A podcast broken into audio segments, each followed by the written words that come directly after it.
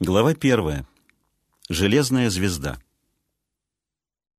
В тусклом свете, отражавшемся от потолка, шкалы приборов казались галереей портретов. Круглые были лукавые, поперечно-овальные расплывались в наглом самодовольстве, квадратные застыли в тупой уверенности. Мерцавшие внутри них синие, голубые, оранжевые, зеленые огоньки подчеркивали впечатление – в центре выгнутого пульта выделялся широкий и багряный циферблат. Перед ним в неудобной позе склонилась девушка. Она забыла про стоявшее рядом кресло и приблизила голову к стеклу. Красный отблеск сделал старше и суровее юное лицо, очертил резкие тени вокруг выступавших полноватых губ, заострил чуть вздернутый нос. Широкие нахмуренные брови стали глубоко черными, придав глазам мрачное, обреченное выражение. Тонкое пение счетчиков прервалось негромким металлическим лязгом. Девушка вздрогнула, выпрямилась и заломила тонкие руки, выгибая уставшую спину. Позади щелкнула дверь, возникла крупная тень, превратилась в человека с отрывистыми и точными движениями. Вспыхнул золотистый свет, и густые темно-рыжие волосы девушки словно заискрились. Ее глаза тоже загорелись, с тревогой и любовью обратившись к вошедшему. «Неужели вы не уснули? Сто часов без сна!» «Плохой пример?» Не улыбаясь, но весело спросил вошедший. В его голосе проскальзывали высокие металлические ноты, будто склепывавшие речь. «Все другие спят», — несмело произнесла девушка и... «Ничего не знают», — добавила она в полголоса. «Не бойтесь говорить». Товарищи спят, и сейчас нас только двое бодрствующих в космосе, и до Земли 50 биллионов километров, всего полтора парсека. Яна Мизона только на один разгон. Ужас и восторг звучали в возгласе девушки. Двумя стремительными шагами начальник 37-й звездной экспедиции Эрк Ноур достиг багряного циферблата. Пятый круг — да, вошли в пятый и... Ничего. Девушка бросила красноречивый взгляд на звуковой рупор автомата-приемника. Видите, спать нельзя. Надо продумать все варианты, все возможности. К концу пятого круга должно быть решение. Но это еще 110 часов. Хорошо. Посплю здесь, в кресле, когда кончится действие спорамина. Я принял его сутки назад. Девушка что-то сосредоточенно соображала и, наконец, решилась. Может быть, уменьшить радиус круга? Вдруг у них авария передатчика? Нельзя. Уменьшить радиус, не сбавляя скорости, мгновенное разрушение корабля. Убавить скорости, потом без аномизона, полтора парсека со скоростью древнейших лунных ракет. Через сто тысяч лет приблизимся к нашей Солнечной системе. Понимаю, но не могли они... Не могли. В незапамятные времена люди могли совершать небрежность или обманывать друг друга и себя, но не теперь. Я не о том. Обида прозвучала в резком ответе девушки. Я хотела сказать, что Альграб, может быть, тоже ищет нас, уклонившись от курса. Так сильно уклониться он не мог.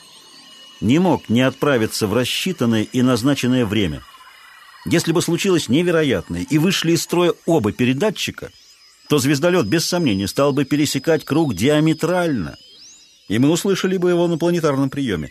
Ошибиться нельзя. Вот она, условная планета. Эркноур указал на зеркальные экраны в глубоких нишах со всех четырех сторон поста управления. В глубочайшей черноте горели бесчисленные звезды. На левом переднем экране быстро пролетел маленький серый диск, едва освещенный своим светилом, очень удаленным отсюда, от края системы B 7336S плюс 87А. Наши бомбовые маяки работают отчетливо, хотя мы сбросили их четыре независимых года назад. Эркноур указал на четкую полоску света вдоль длинного стекла в левой стене. Альграб должен быть здесь уже три месяца тому назад. Это значит... Ноор поколебался, как бы не решаясь произнести приговор, Альграб погиб. «А если не погиб, а поврежден метеоритом и не может развивать скорость?» — возразила рыжеволосая девушка. «Не может развивать скорость», — повторил Эркноур. «Да разве это не то же самое, если между кораблем и целью встанут тысячелетия пути? Только хуже. Смерть придет не сразу, пройдут годы обреченной безнадежности. Может быть, они позовут, тогда узнаем, лет через шесть на земле». Стремительным движением Эрк Ноур вытянул складное кресло из-под стола электронной расчетной машины. Это была малая модель МНУ-11. До сих пор из-за большого веса, размеров и хрупкости нельзя было устанавливать на звездолетах электронную машину мозг типа ИТУ для всесторонних операций и полностью поручить ему управление звездолетом. В посту управления требовалось присутствие дежурного навигатора – тем более, что точная ориентировка курса корабля на столь далекие расстояния была невозможна. Руки начальника экспедиции замелькали с быстротой пианиста над рукоятками и кнопками расчетной машины. Бледное, с резкими чертами лицо застыло в каменной неподвижности. Высокий лоб, упрямо наклоненный над пультом, казалось, бросил вызов силам стихийной судьбы, угрожавшим живому мирку, забравшемуся в запретные глубины пространства. Низа Крит, юный астронавигатор, впервые попавшая в звездную экспедицию, затихла, не дыша, наблюдая за ушедшим в себя Ноором. Какой он спокойный, полный энергии и ума, любимый человек. Любимый давно уже, все пять лет. Нет смысла скрывать от него. И он знает, Низа чувствует это – Сейчас, когда случилось это несчастье, ей выпала радость дежурить вместе с ним. Три месяца наедине, пока остальной экипаж звездолета погружен в сладкий гипнотический сон. Еще осталось 13 дней, потом заснут они. На полгода, пока не пройдут еще две смены дежурных, навигаторов, астрономов и механиков. Другие — Биологи, геологи, чья работа начинается только на месте прибытия, могут спать и дольше, тогда как астроному, о, у них самый напряженный труд. Эркноур поднялся, и мысли низа оборвались. «Я пойду в кабину звездных карт. Ваш отдых через...» Он взглянул на циферблат зависимых часов. «Девять часов. Успею выспаться перед тем, как сменить вас». «Я не устала», я буду здесь сколько понадобится, только бы вы смогли отдохнуть». Эркноор нахмурился, желая возразить, но уступил нежности слов и золотисто-карих глаз, доверчиво обращенных к нему, улыбнулся и молча вышел. Низа уселась в кресло, привычным взглядом окинула приборы и глубоко задумалась. Над ней чернели отражательные экраны, через которые центральный пост управления совершал обзор бездны, окружавшей корабль. Разноцветные огоньки звезд казались иглами света, пронзавшими глаз насквозь. Звездолет обгонял планету, и ее тяготение заставляло корабль качаться вдоль изменчивого напряжения поля гравитации. И недобрые величественные звезды в отражательных экранах совершали дикие скачки. Рисунки созвездий сменялись с незапоминаемой быстротой. Планета К-22Н-88 далекая от своего светила, холодная, безжизненная, была известна как удобное место для рандеву звездолетов, для встречи, которая не состоялась. Пятый круг. И Низа представила себе свой корабль, несущийся с уменьшенной скоростью по чудовищному кругу радиусом в миллиард километров, беспрерывно обгоняя ползущую, как черепаха, планету. Через 110 часов корабль закончит пятый круг. И что тогда? Могучий ум Эрго Ноура сейчас собрал все силы в поисках наилучшего выхода. Начальник экспедиции и командир корабля ошибаться не может. Иначе звездолет первого класса «Тантра» с экипажем из лучших ученых никогда не вернется из бездны пространства. Но Эркнор не ошибется – Низа Крит вдруг почувствовала отвратительное дурнотное состояние, которое означало, что звездолет отклонился от курса на ничтожную долю градуса, допустимую только на уменьшенной скорости, иначе его хрупкого живого груза не осталось бы в живых. Едва рассеялся серый туман в глазах девушки, как дурнота наступила снова, корабль вернулся на курс. Это неимоверно чувствительные локаторы нащупали в черной бездне впереди метеорит — главную опасность звездолетов. Электронные машины, управляющие кораблем, ибо только они могут проделывать все манипуляции с необходимой быстротой, человеческие нервы не годятся для космических скоростей, в миллионную долю секунды отклонили тантру, и когда опасность миновала, столь же быстро вернули на прежний курс. «Что же помешало таким же машинам спасти Альграб?» — подумала пришедшая в себя Низа. Он наверняка поврежден встречей с метеоритом. Эркноур говорил, что до сих пор каждый десятый звездолет гибнет от метеоритов, несмотря на изобретение столь чувствительных локаторов, как прибор Волла-Хода и защитные энергетические покрывала, отбрасывающие мелкие частицы.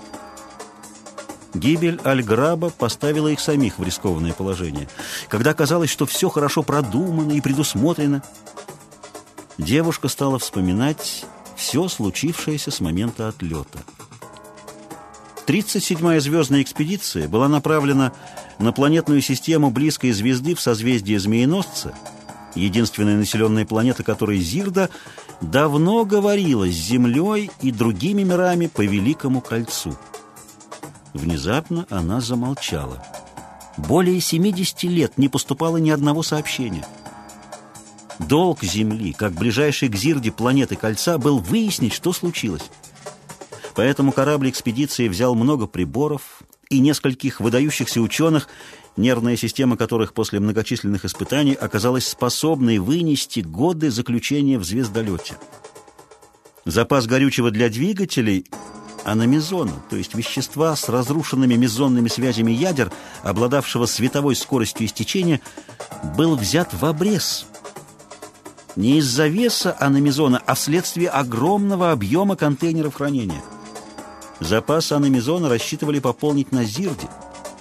На случай, если с планетой произошло бы что-либо серьезное, звездолет второго класса «Альграб» должен был встретить Тантру у орбиты планеты К2-2Н-88. Низа чутким ухом уловила изменившийся тон настройки поля искусственного тяготения. Диски трех приборов справа замигали неровно. Включился электронный щуп правого борта. На засветившемся экране появился угловатый блестящий кусок. Он двигался, как снаряд, прямо на тантру и, следовательно, находился далеко. Это был гигантский обломок вещества, какие встречались необычайно редко в космическом пространстве. И Низа поспешила определить его объем, массу, скорость и направление полета – только когда щелкнула автоматическая катушка журнала наблюдений, Низа вернулась к своим воспоминаниям. Самым острым из них было мрачное, кроваво-красное солнце, выраставшее в поле зрения экранов в последние месяцы четвертого года пути. Четвертого для всех обитателей звездолета, несшегося со скоростью 5 шестых абсолютной единицы скорости света. На Земле прошло уже около семи лет, называвшихся независимыми. Фильтры экранов, щадя человеческие глаза, изменяли цвет и силу лучей любого светила. Оно становилось таким, каким виделось сквозь толстую земную атмосферу с ее озонным и водяным защитными экранами. Неописуемый призрачно-фиолетовый свет высокотемпературных светил казался голубым или белел, Угрюмые серо-розовые звезды становились веселыми, золотисто-желтыми, наподобие нашего солнца.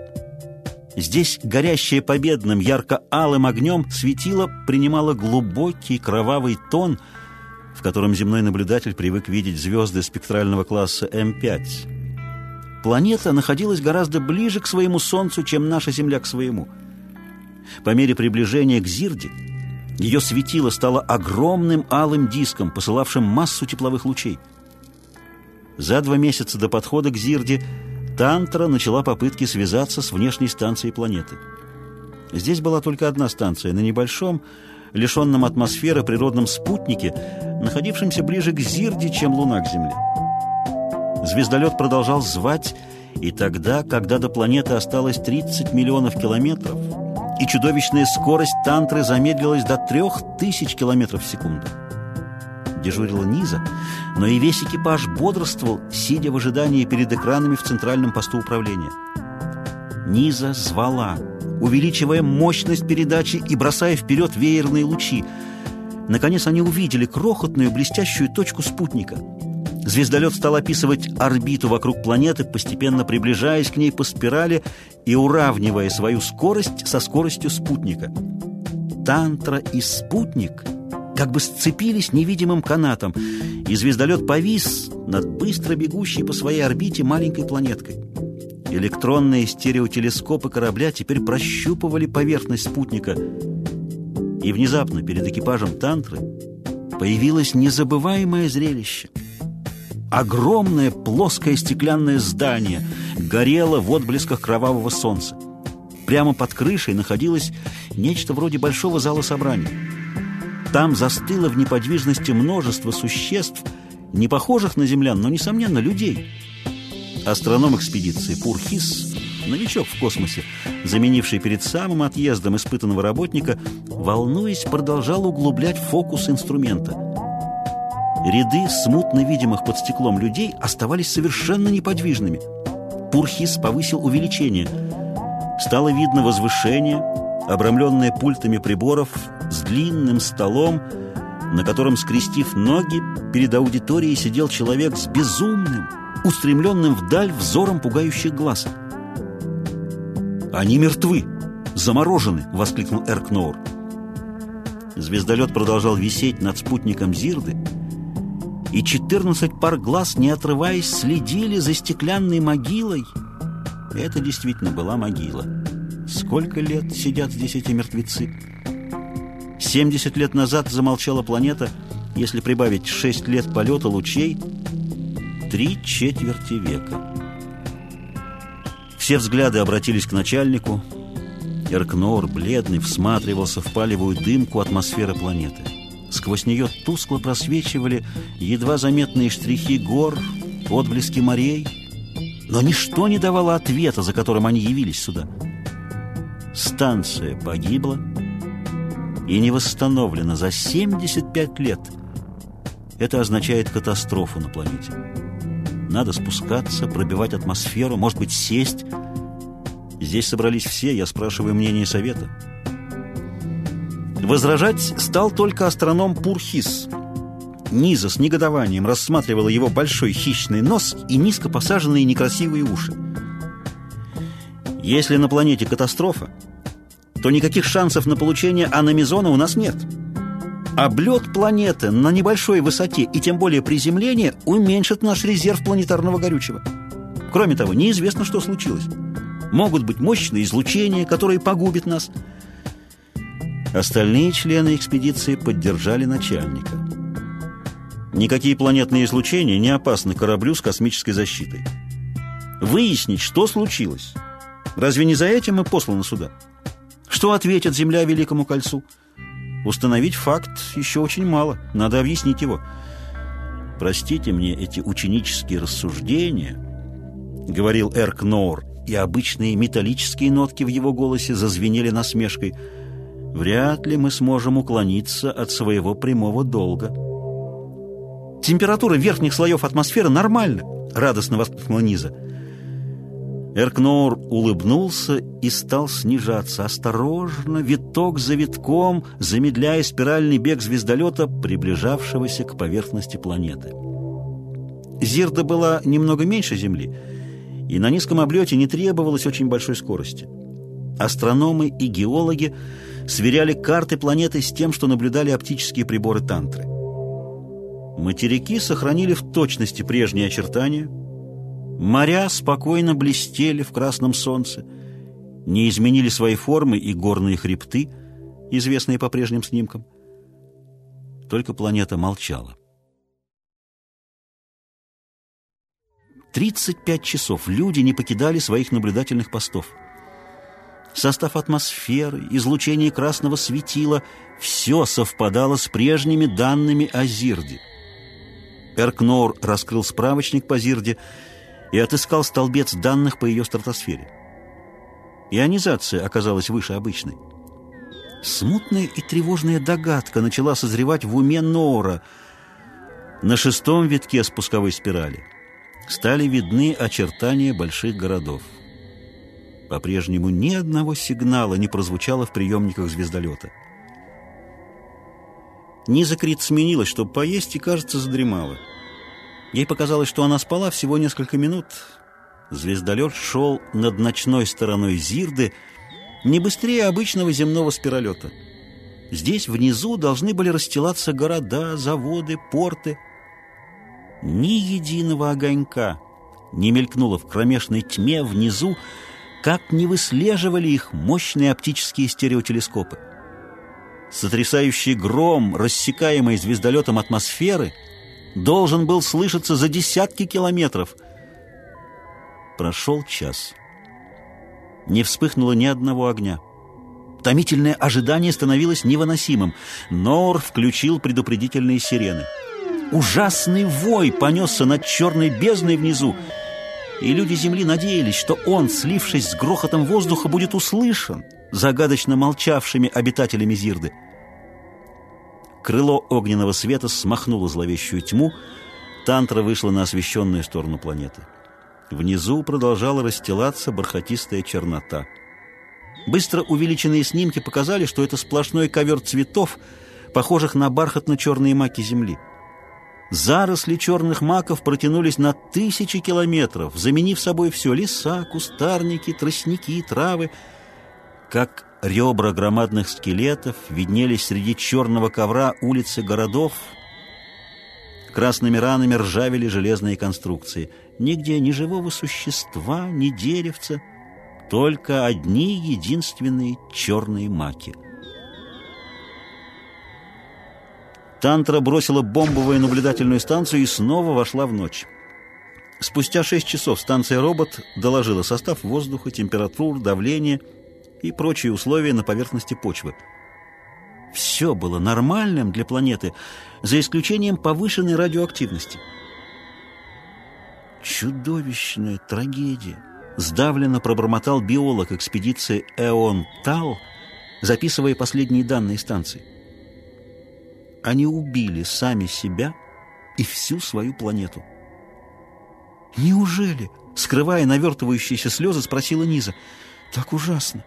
Ведь ионизация вовсе не так сильна». «Прошло уже порядочно лет», — сурово ответил биолог. Его горбоносое лицо черкеса, мужественное, несмотря на молодость, сделалось грозным. Такой радиоактивный распад тем и опасен, что накапливается незаметно — Столетия общее количество излучения могло увеличиваться кор за кором, как мы называем биодозы облучения, а потом сразу качественный скачок, разваливающаяся наследственность, прекращение воспроизведения потомства плюс лучевые эпидемии. Это случается не в первый раз. Кольцу известны подобные катастрофы. Например, так называемая планета Лилового Солнца, раздался позади голос Эрго Ноура. Трагично, что ее странное солнце обеспечивало обитателям очень высокую энергетику, заметил угрюмый Пурхис. При светимости в 78 наших солнц и спектральном классе А0. Где эта планета? осведомился биолог Эон Тау. Не та ли, которую Совет собирается заселять? Та самая. В память ее назван был погибший теперь Альграб. «Звезда Альграб?» Иначе дельта Ворона, воскликнул биолог. Но до нее очень далеко. 46 парсек. Но мы строим все более дальние звездолеты. Биолог кивнул головой и пробормотал, что вряд ли следовало называть звездолет именем погибшей планеты. Но звезда не погибла, да и планета цела. Не пройдет и века, как мы засеем и заселим ее, уверенно ответил Эркнур он решился на трудный маневр – изменить орбитальный путь звездолета Широтного на меридиональный вдоль оси вращения Зирды. никак уйти от планеты, не выяснив, все ли погибли. Может быть, оставшиеся в живых не могут призвать на помощь звездолет из-за разрушения энергостанций и порчи приборов. Не впервые видела Низа Эрго Ноура за пультом управления в момент ответственного маневра. С непроницаемо твердым лицом, с резкими, всегда точными движениями, он казался ей легендарным героем. И снова Тантра совершала безнадежный путь вокруг Зирды, на этот раз от полюса к полюсу. Кое-где, особенно в средних широтах, появились широкие зоны обнаженной почвы. Там в воздухе висел желтый туман, сквозь который просвечивали рябью гигантские гряды развиваемых ветром красных песков. А дальше опять простирались траурные бархатные покрывала черных маков, единственных растений, устоявших против радиоактивности или давших под ее влиянием жизнеспособную мутацию. Все стало ясно. Искать где-то в мертвых развалинах аномизонное горючее, запасенное для гостей из иных миров по рекомендации Великого Кольца, Зирда не имела еще звездолетов, а только планетолета, было не только безнадежно, но и опасно. Тантра принялась медленно раскручивать спираль полета в обратную сторону от планеты. Набрав скорость в 17 км в секунду на ионно-триггерных или планетарных моторах, употреблявшихся для полетов между планетами, взлетов и посадок, звездолет ушел от умершей планеты. Тантра взяла курс на необитаемую, известную только под условным шифром систему, где были сброшены бомбовые маяки и где должен был ожидать Альграб. Включились аномизонные двигатели, их сила за 52 часа разогнала звездолет до его нормальной скорости в 900 миллионов километров в час. До места встречи оставалось 15 месяцев пути или 11 по зависимому времени корабля. Весь экипаж, за исключением дежурных, мог погружаться в сон. Но еще месяц шло общее обсуждение, расчеты и подготовка доклада Совету.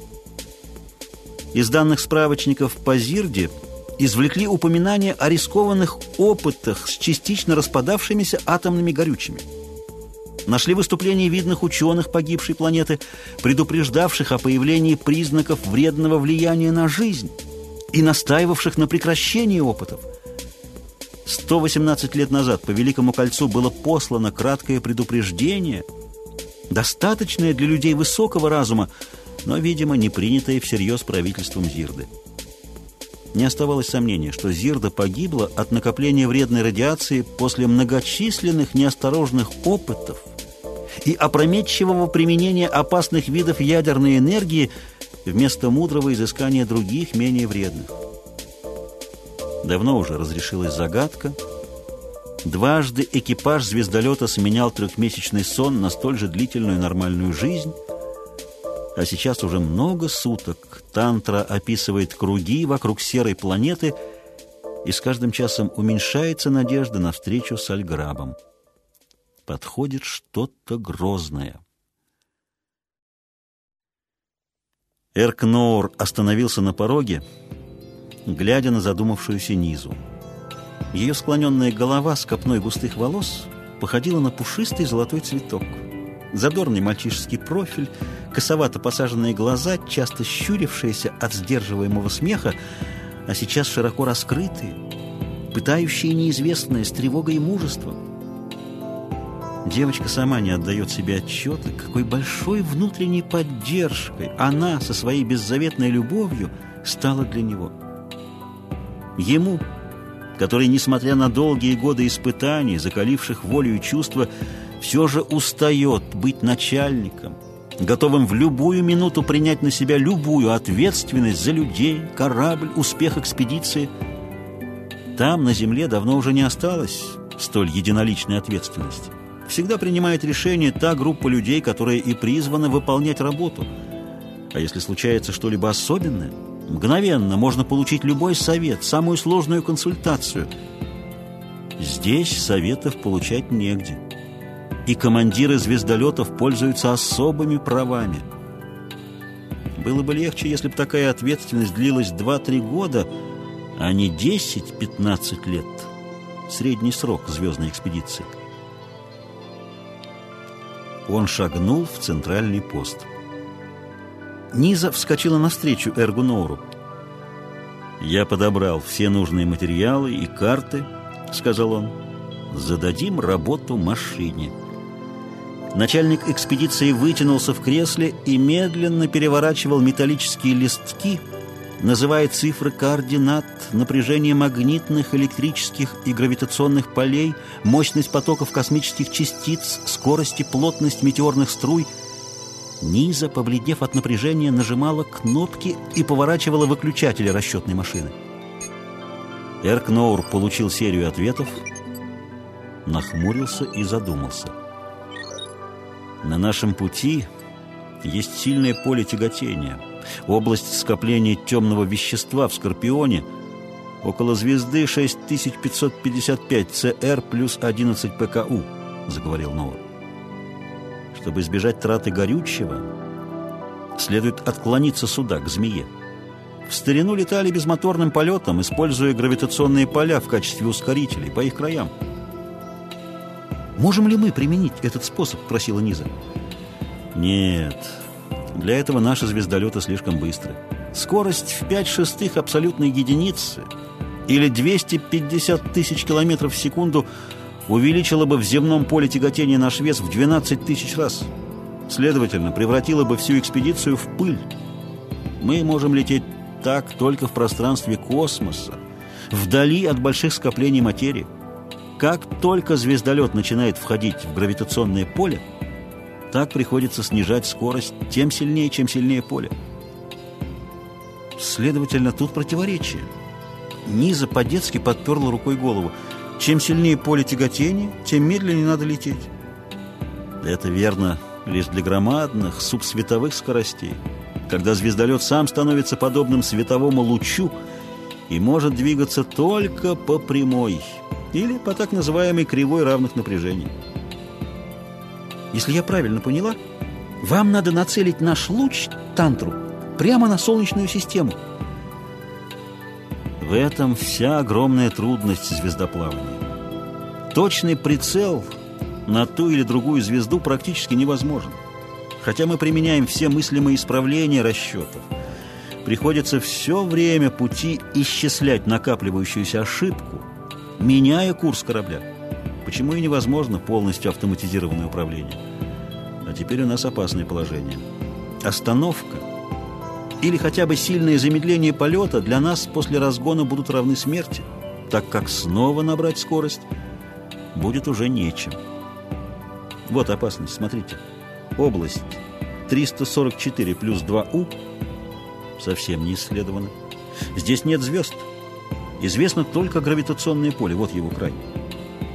С окончательным решением подождем астрономов. После пятого круга мы разбудим всех. А пока начальник экспедиции потер виски и зевнул. «Действие спорамина кончается!» — воскликнула Низа. «Вы можете отдохнуть?» «Хорошо. Я устроюсь здесь, в этом кресле.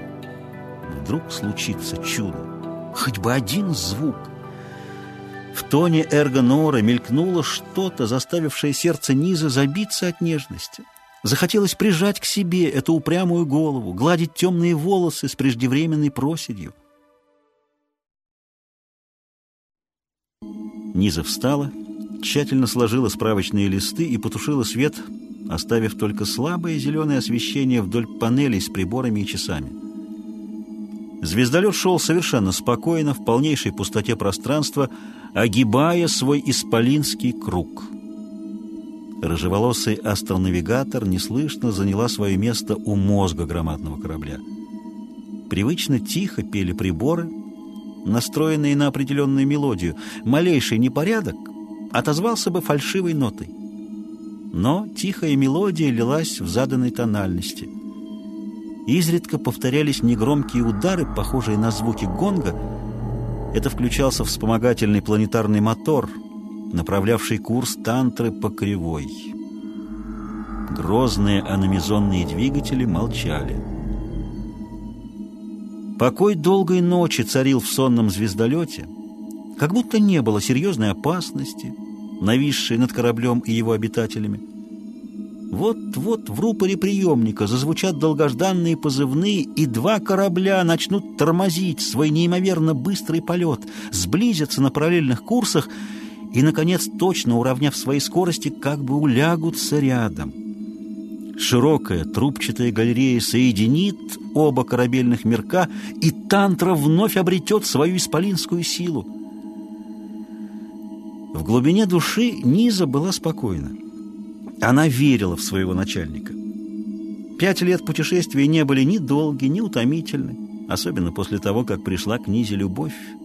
Но и ранее захватывающие интересные наблюдения, электронные записи книг, музыки и фильмов давали возможность непрерывно пополнять свои знания и не так чувствовать утрату своей прекрасной земли, пропавшей, как песчинка в глубинах бесконечной тьмы. Спутники были людьми огромных познаний, а когда нервы утомлялись впечатлениями или долгой напряженной работой, что ж, в продолжительном сне, поддерживаемом настройкой на гипнотические колебания, большие куски времени проваливались в небытие, пролетая мгновенно. И рядом с любимым Низа была счастлива. Ее тревожило только сознание, что другим было труднее. И особенно ему, Эргу Ноуру. Если только она могла... Нет, что может молодой, совсем еще невежественный астронавигатор рядом с такими людьми? Но, может быть, помогала ее нежность, всегдашнее напряжение доброй воли, горячее желание отдать все, чтобы облегчить этот тяжелый труд. Начальник экспедиции проснулся и поднял отяжелевшую голову. Ровная мелодия звучала по-прежнему, все так же прерываемая редкими ударами планетарного двигателя. Низа Крит находилась у приборов, слегка сгорбившись, с тенями усталости на юном лице. Эркнор бросил взгляд на зависимые часы звездолетного времени и одним упругим рывком поднялся из глубокого кресла. «Я проспал 14 часов, и вы, Низа, не разбудили меня. Это...» Он осекся, встретившись с ее радостной улыбкой. «Сейчас же, на отдых!»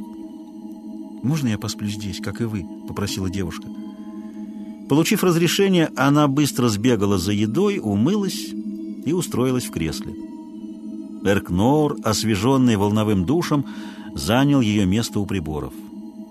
Проверив показания индикаторов ОС, охраны электронных связей, он начал расхаживать стремительными шагами.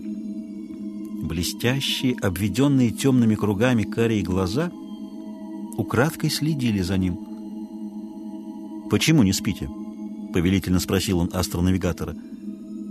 Та тряхнула коротко остриженными рыжими кудрями. Женщины во внеземных экспедициях не носили длинных волос. «Я думаю...»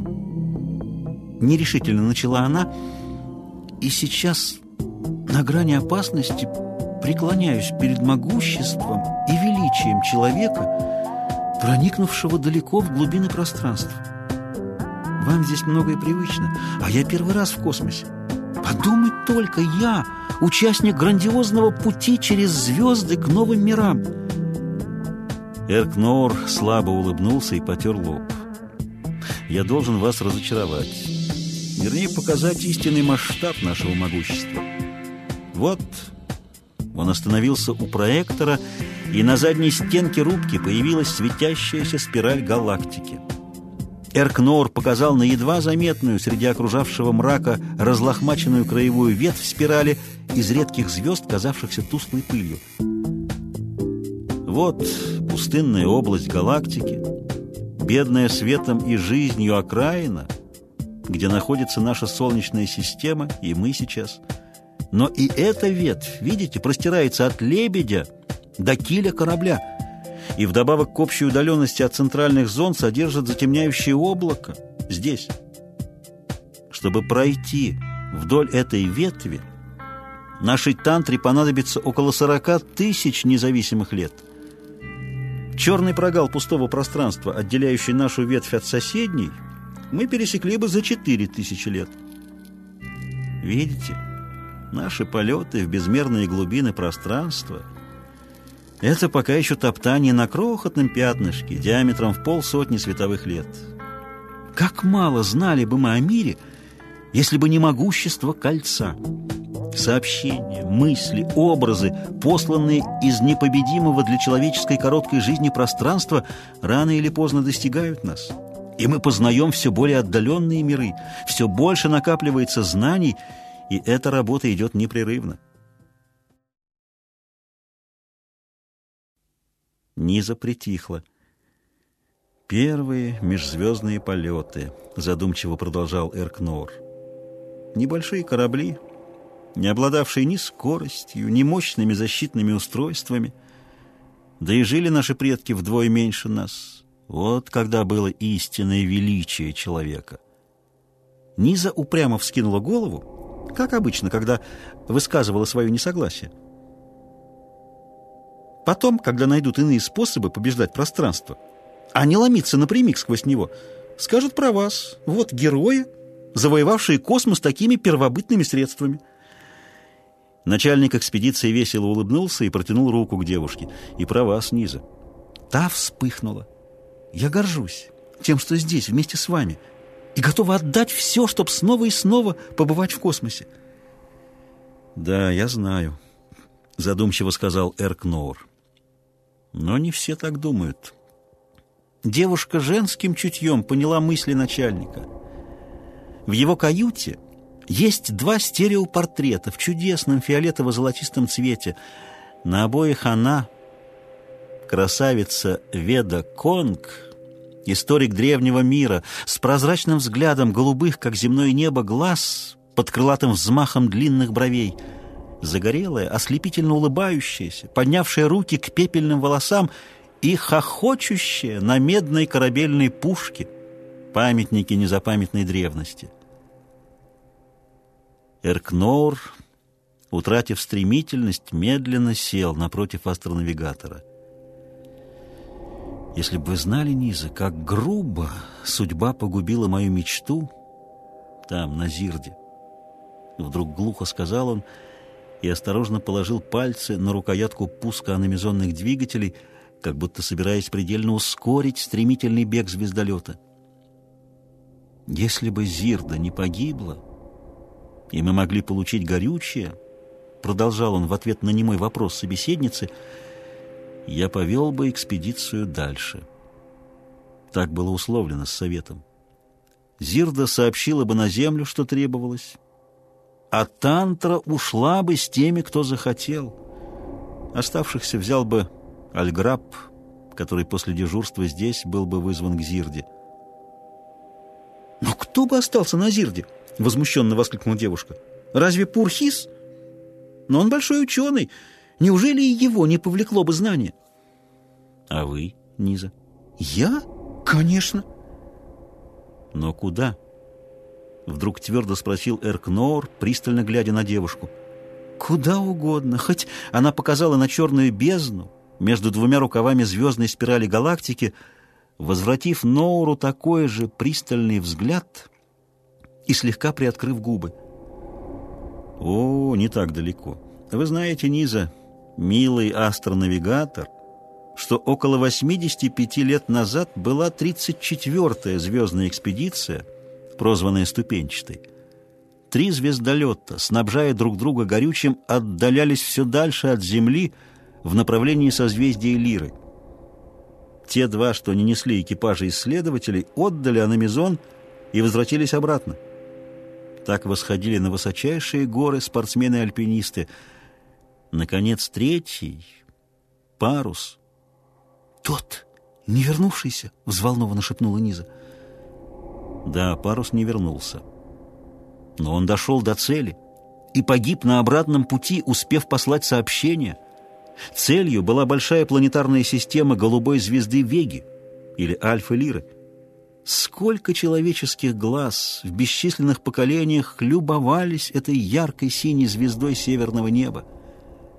Вега отстоит на 8 парсек или на 31 год пути по независимому времени – и люди еще не отдалялись от нашего Солнца на такие расстояния. Как бы то ни было, парус достиг цели.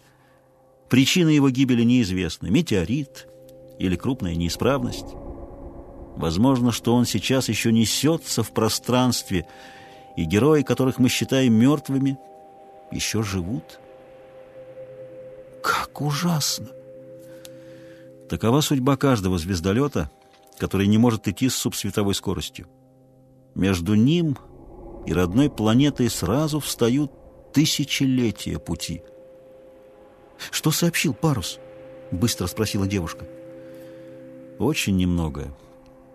Сообщение прерывалось и потом совсем замолкло. Я помню его дословно. Я парус, я парус, иду от Веги 26 лет. Достаточно. Буду ждать. Четыре планеты Веги. Ничего нет прекраснее. Какое счастье! Но они звали на помощь. Где-то хотели ждать. Конечно, на помощь. Иначе звездолет не стал бы расходовать чудовищную энергию на посылку сообщения. Что ж было делать? Больше ни слова от паруса не поступило. Двадцать шесть независимых лет обратного пути. До Солнца осталось около пяти лет. Корабль был где-то в нашем районе или еще ближе к Земле. Вряд ли. Разве в том случае, если превысил нормальную скорость и шел близко к квантовому пределу, но это очень опасно. Эркнор коротко пояснил расчетные основания разрушительного скачка в состоянии материи по приближении к скорости света, но заметил, что девушка слушает невнимательно. «Я поняла вас!» — воскликнула она, едва начальник экспедиции закончил свои объяснения. «Я поняла бы сразу, но гибель звездолета мне заслонила смысл. Это всегда так ужасно, и с этим невозможно примириться». «Теперь до вас дошло основное в сообщении», — хмуро сказал Эркноур. «Они открыли какие-то особенно прекрасные миры. И я давно уже мечтаю повторить путь паруса с новыми усовершенствованиями. Это теперь возможно и с одним кораблем. С юности я живу мечтой о Веге, синем солнце, с прекрасными планетами». «Увидеть такие миры», — прерывающимся голосом произнесла Низа, — но чтобы вернуться, надо 60 земных или 40 независимых лет. Тогда это полжизни. Да, большие достижения требуют больших жертв, но для меня это даже не жертва. Моя жизнь на Земле была лишь короткими перерывами звездных путей, ведь я родился на звездолете. «Как это могло случиться?» – поразилась девушка. 35-я звездная состояла из четырех кораблей. На одном из них моя мать была астрономом. Я родился на полпути к двойной звезде МН 19026 плюс 7АЛ и тем самым дважды нарушил законы. Дважды, потому что рос и воспитывался у родителей на звездолете, а не в школе. Что было делать? Когда экспедиция вернулась на Землю, мне было уже 18 лет – подвиги Геркулеса, совершеннолетия мне не засчитали то, что я обучился искусству вести звездолет и стал астронавигатором. Но я все-таки не понимаю, начала Низа. Мою мать. Станете старше, поймете. Тогда сыворотка АТ, антитья, еще не могла долго сохраняться. Врачи не знали этого. Как бы то ни было, меня приносили сюда, в такой же пост управления, и я таращил свои полубессмысленные глазенки на экраны, следя за качающимися в них звездами. Мы летели в направлении Теты Волка, где оказалась близкая к Солнцу двойная звезда. Два карлика, синий и оранжевый, скрытые темным облаком. Первым сознательным впечатлением было небо безжизненной планеты, которое я наблюдал из-под стеклянного купола временной станции. На планетах двойных звезд обычно не бывает жизни – из-за неправильности их орбит. Экспедиция совершила высадку и в течение семи месяцев вела горные исследования. Там, насколько помню, оказалось чудовищное богатство платины, осмия и иридия. Невероятно тяжелые кубики иридия стали моими игрушками. И это небо. Первое мое небо черное, с чистыми огоньками немигающих звезд и двумя солнцами невообразимой красоты, ярко-оранжевым и густо-синим. Помню, что иногда потоки их лучей перекрещивались, и тогда на нашу планету лился такой могучий и веселый зеленый свет, что я кричал и пел от восторга. Эркнор закончил довольно. Я увлекся воспоминаниями. А вам давно пора отдыхать? Продолжайте. Я никогда не слышала ничего интереснее, взмолилась Низа, но начальник оказался непреклонен. Он принес пульсирующий гипнотизатор, и от повелительных ли глаз или от снотворного прибора девушка уснула так крепко, что очнулась накануне поворота на шестой круг. Уже по холодному лицу начальника Низа поняла, что Альграб так и не появился. «Вы проснулись в нужное время», — объявил он, едва Низа вернулась, приведя себя в порядок после электрического и волнового купания. «Включайте музыку и свет пробуждения. Всем!» Низа быстро нажал ряд кнопок, и во всех каютах звездолета, где спали члены экспедиции, стали перемежаться вспышки света, и раздалась особая, постепенно усиливающаяся музыка низких вибрирующих аккордов. Началось постепенное, осторожное пробуждение заторможенной нервной системы и возвращение ее к нормальной деятельности. Спустя пять часов в центральном посту управления звездолета – собрались все окончательно пришедшие в себя участники экспедиции, подкрепленные едой и нервными стимуляторами. Известие о гибели вспомогательного звездолета каждый принял по-разному. Как и ожидал Эркнор, экспедиция оказалась на высоте положения. Ни слова отчаяния, ни взгляда испуга. Пурхис, проявивший себя не слишком храбрым на Зирде, не дрогнув, встретил сообщение. Молодая Лума Ласви, врач экспедиции, только чуть побледнела и украдкой облизнула пересохшие губы. «Вспомним о погибших товарищах», — сказал начальник, включая экран проектора, на котором появился Альграб, снятый перед отлетом тантры. Все встали. Медленно сменялись на экране фотографии, то серьезные, то улыбающихся людей, семи человек экипажа Альграба. Эркнор называл каждого по имени, и путешественники отдавали прощальное приветствие погибшему. Таков был обычай астролетчиков. Звездолеты, отправлявшиеся совместно, всегда имели комплекты фотографий всех людей экспедиции. Исчезнувшие корабли могли долго скитаться в космическом пространстве, и их экипажи еще долго могли оставаться в живых. Это не имело значения. Корабль никогда не возвращался. Разыскать его, подать помощь не было никакой реальной возможности. Конструкция машин кораблей достигла уже такого совершенства, что мелкие поломки почти никогда не случались или легко подвергались исправлению. Серьезная авария машин еще ни разу не была ликвидирована в космосе. Иногда корабли успевали, как парус, подать последнее сообщение. Но большая часть сообщений не достигала цели. Точно ориентировать их было невероятно трудно. Передачи Великого Кольца за тысячелетия разведали точные направления и могли, кроме того, варьировать их, передавая с планеты на планету. Звездолеты обычно находились в неизученных областях, где направления передачи могли быть лишь случайно угаданы. Среди астролетчиков господствовало убеждение, что в космосе существуют, кроме всего, какие-то нейтральные поля или нуль области, в которых все излучения и сообщения тонут, как камни в воде. Но астрофизики до сих пор считали ноль поля досужей выдумкой – склонных к чудовищным фантазиям путешественников космоса. После печального обряда и совещания, не занявшего много времени, Эркнор включил аномизонные двигатели. Через двое суток они замолчали, и звездолет стал приближаться к родной планете на 21 миллиард километров в сутки. До Солнца осталось приблизительно шесть земных независимых лет пути – в центральном посту и библиотеке лаборатории закипела работа. Вычислялся и прокладывался новый курс. Надо было пролететь все шесть лет, расходуя аномизон только на исправление курса корабля.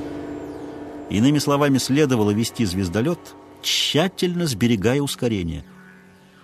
Всех тревожила неисследованная область 344 плюс 2У между Солнцем и Тантрой, обойти которую никак не удавалось. По сторонам ее до Солнца встречались зоны свободных метеоритов. Кроме того, при повороте корабль лишался ускорения. Спустя два месяца вычисления линия полета была готова. Тантра стала описывать пологую кривую равного напряжения. Великолепный корабль был в полной исправности, скорость полета держалась в вычисленных пределах. Теперь только время, около четырех зависимых лет полета, лежало между звездолетом и Родиной. Эркнор и Низа, отдежурившие свой срок и усталые, погрузились в долгий сон. Вместе с ними ушли во временное небытие два астронома, геолог, биолог, врач и четыре инженера. В дежурство вступила следующая очередь опытный астронавигатор Пел Лин, проделывавший свою вторую экспедицию, астроном Ингрид Дитра и добровольно присоединившийся к ним электронный инженер Кейбер. Ингрид с разрешения Пела Лина часто удалялась в библиотеку рядом с постом управления. Вместе с Кей Бэром, своим давним другом, она писала монументальную симфонию «Гибель планеты», вдохновленная трагической Зирдой. Пел Лин, устав от музыки приборов и созерцания черных провалов космоса, усаживал за пульт Ингрид, а сам с увлечением принимался за расшифровку таинственных надписей, доставленных с загадочно покинутой обитателями планеты в системе ближайших звезд Центавра. Он верил в успех своего невозможного предприятия. Еще два раза сменялись дежурные. Звездолет приблизился к Земле почти на 10 тысяч миллиардов километров, а аномизонные моторы включались всего на несколько часов. Подходило к концу дежурство группы Пелла Лина — четвертого, с тех пор, как Тантра ушла с места несостоявшейся встречи с Альграбом. Астроном Ингрид Дитра, закончив вычисление, вернулась к Пелу Лину, меланхолически следившему за непрерывным трепетанием красных стрелок измерителей напряжения гравитации на голубых градуированных дужках. Обычное замедление психических реакций, которого не избегали самые крепкие люди, сказывалось во второй половине дежурства. Звездолет месяцы и годы шел под автоматическим управлением по заданному курсу. Если внезапно случалось какое-нибудь из ряда вон выходящее происшествие, непосильное для суждения управляющего звездолетом автомата, то обычно оно вело к гибели корабля, ибо не спасало и вмешательство людей. Человеческий мозг, как бы хорошо тренирован он ни был, не мог реагировать с потребной скоростью. По-моему, мы давно углубились в неизученный район 344 плюс 2У. Начальник хотел дежурить здесь сам. Обратилась Ингрид к астронавигатору. Пело Лин взглянул на счетчик дней. Два дня еще. И нам все равно сменяться. Пока не предвидится ничего, что стоило бы внимания. Доведем дежурство до конца. Ингрид согласно кивнула. Из кромовых помещений вышел Кей Бер и занял свое обычное кресло около стойки механизмов равновесия. Пэл Лин зевнул и поднялся. «Я посплю несколько часов», — обратился он к Ингрид. Та послушно перешла от своего стола вперед к пульту управления. Тантра шла, не раскачиваясь, в абсолютной пустоте. Ни одного даже далекого метеорита не обнаруживалось сверхчувствительными приборами волла-хода. Курс звездолета лежал сейчас немного в сторону от Солнца, примерно на полтора года полета. Экраны переднего обзора чернели поразительной пустотой. Казалось, звездолет направлялся в самое сердце тьмы. Только из боковых телескопов по-прежнему вонзались в экран иглы света бесчисленных звезд. Странное тревожное ощущение пробежало по нервам астронома. Ингрид вернулась к своим машинам и телескопам, снова и снова проверяя их показания и картируя неизвестный район. Все было спокойно, а между тем Ингрид не могла оторвать глаз от зловещей тьмы перед носом корабля. Кейбер заметил ее беспокойство и долго прислушивался и приглядывался к приборам. «Не нахожу ничего», — наконец заметил он. «Что тебе показалось?» «Сама не знаю. Тревожит эта необычная тьма впереди. Мне кажется, что наш корабль идет прямиком в темную туманность». «Темное облако должно быть здесь», — подтвердил Кейбер. «Но мы только чиркнем по его краю. Так и вычислено. Напряжение поля тяготения возрастает равномерно и слабо. На пути через этот район мы обязательно должны приблизиться к какому-то гравитационному центру. Не все ли равно, темному или светящему? «Все это так», — более спокойно сказала Ингрид. «Тогда о чем ты тревожишься? Мы идем по заданному курсу, даже быстрее намеченного. Если ничего не изменится, то мы дойдем до Тритона даже с нашей нехваткой горючего».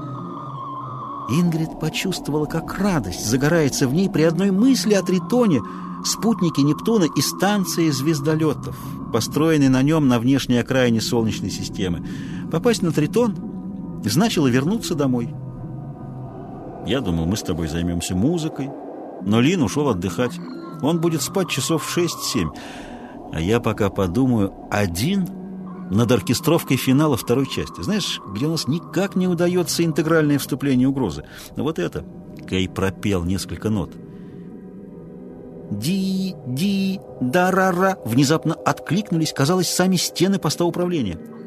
Ингрид вздрогнула и оглянулась, но через мгновение сообразила. Напряжение поля тяготения возросло, и приборы откликнулись изменением мелодии аппарата искусственной гравитации. Забавное совпадение, слегка виновато рассмеялась она.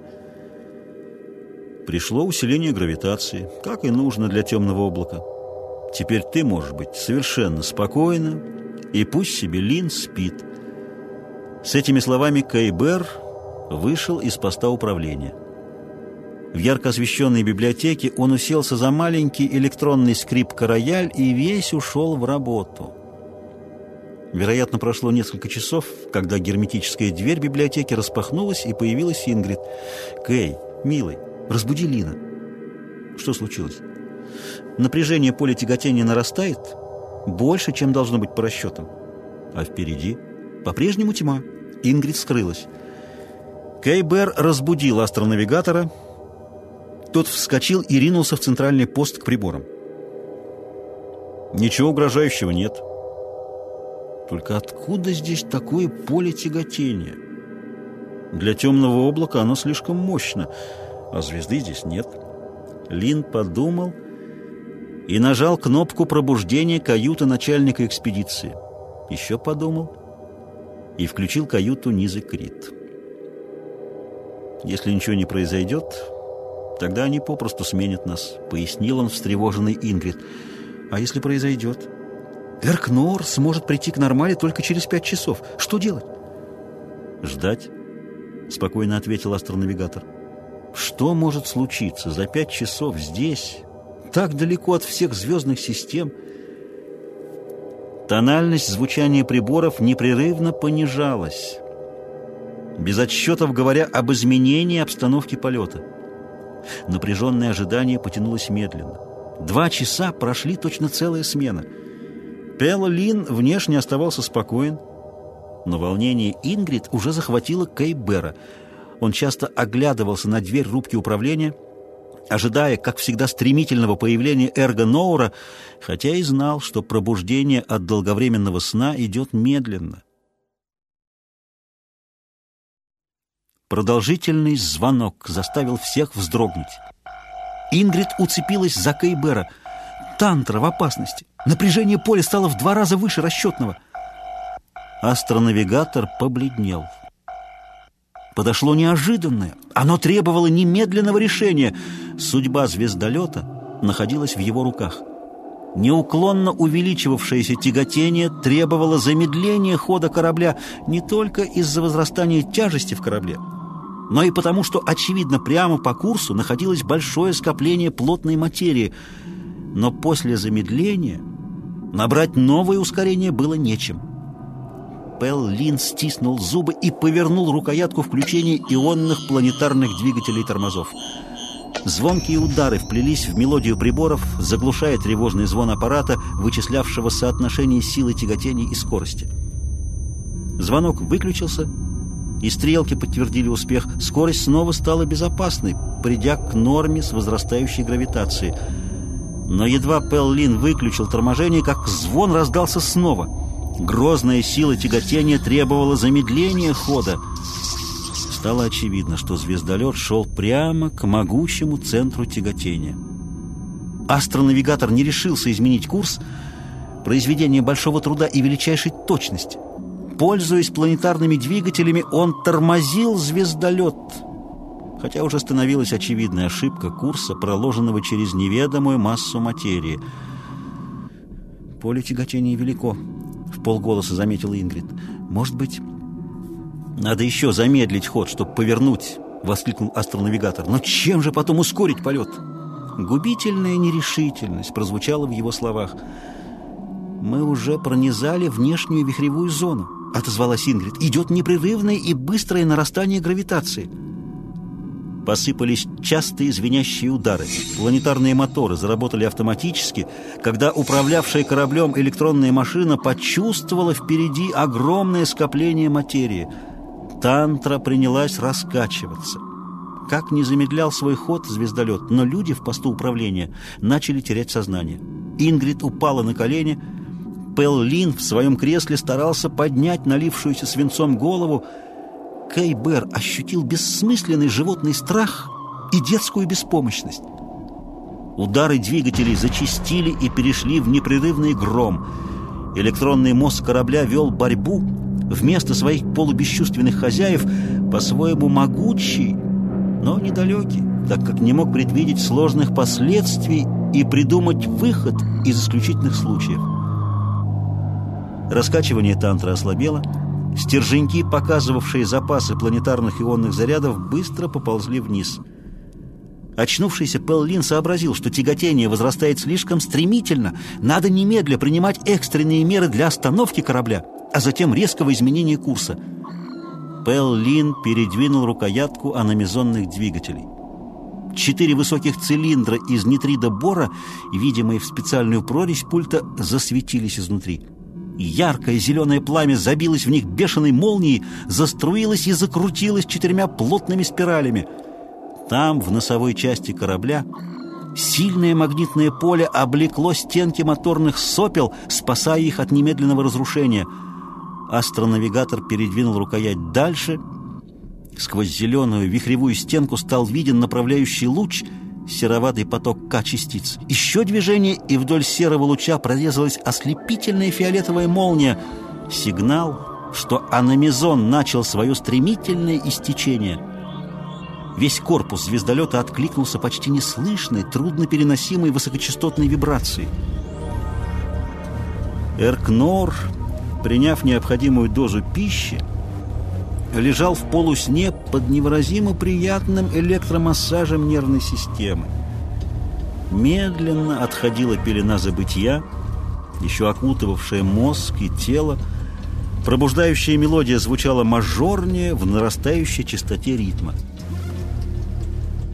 Внезапно что-то недоброе вторглось извне, прервало радость пробуждения от 90-дневного сна – Эркнор осознал себя начальником экспедиции и принялся отчаянно бороться, пытаясь вернуть нормальное сознание. Наконец он сообразил, что звездолет экстренно тормозится аномизонными двигателями.